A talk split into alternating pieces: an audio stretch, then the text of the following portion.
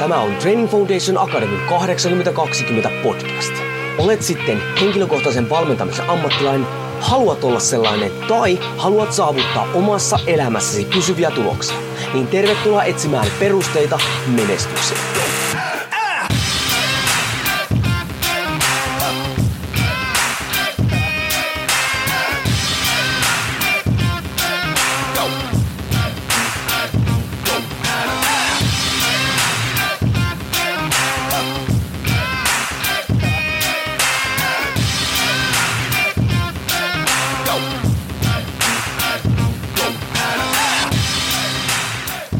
Jouni Korhonen Training Foundation Akademisen moro ja tervetuloa taas TFA 8020 podcastin pariin.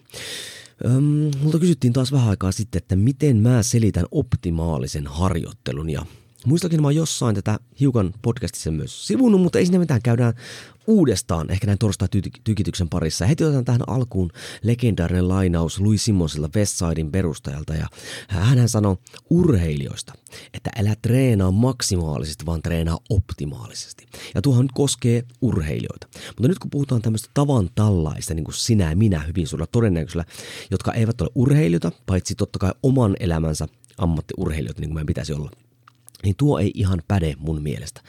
Vaan meille se pätee niin, että ei ole optimaalista reenaamista, vaan vaan realistista reenaamista, koska me ei voida pelkästään uhrata kaikki koko elämää sen reenaamisen eteen, vaan siinä niin monta asiaa, jotka siihen vaikuttaa, päällimmäisenä arkiperkele, joka meidän pitää ottaa huomioon ja joka vaikuttaa näin ollen. Meidän pitää tehdä sitä meidän toiminnasta realista, mikä sopii meidän arkeen.